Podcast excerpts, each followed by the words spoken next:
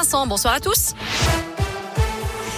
À la une, J-2 avant la grande mobilisation prévue dans l'éducation nationale. 75% de grévistes et la moitié des écoles seront fermées jeudi, selon le premier syndicat du primaire. Et ce, malgré le nouvel allègement du protocole sanitaire dans les écoles.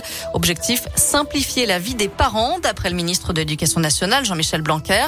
Désormais, si votre enfant est cas contact, plus besoin de tests PCR ou antigéniques, mais simplement trois autotests fournis gratuitement à la pharmacie contre une attestation de l'école. Plus besoin non plus de courir récupérer récupérer votre enfant. S'il est cas contact, il peut rester en classe jusqu'à l'heure de la sortie scolaire.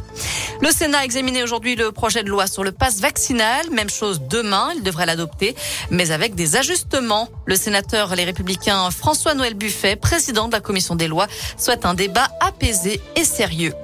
Dans ce contexte, un méga centre de dépistage du Covid va ouvrir au Polydôme de Clermont. On ne connaît pas encore la date exacte d'ouverture. Par ailleurs, l'ARS du Puy-de-Dôme lance un numéro unique afin de répondre aux parents sur les différents protocoles sanitaires dans les écoles, celui dont je vous parlais à l'instant.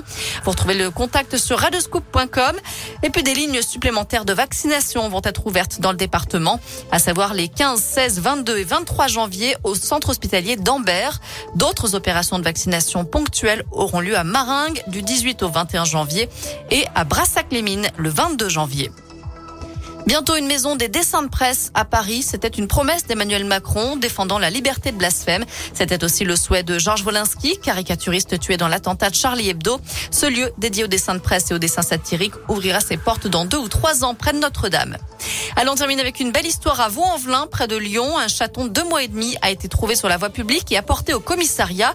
Sans puce, ni collier, aucun élément pour l'identifier. Finalement, il a été adopté par les policiers eux-mêmes et d'après la fondation 30 millions d'amis, sa nouvelle maison, le commissariat, semble lui plaire. Ça fait maintenant deux ans. Merci beaucoup Noémie. Prochain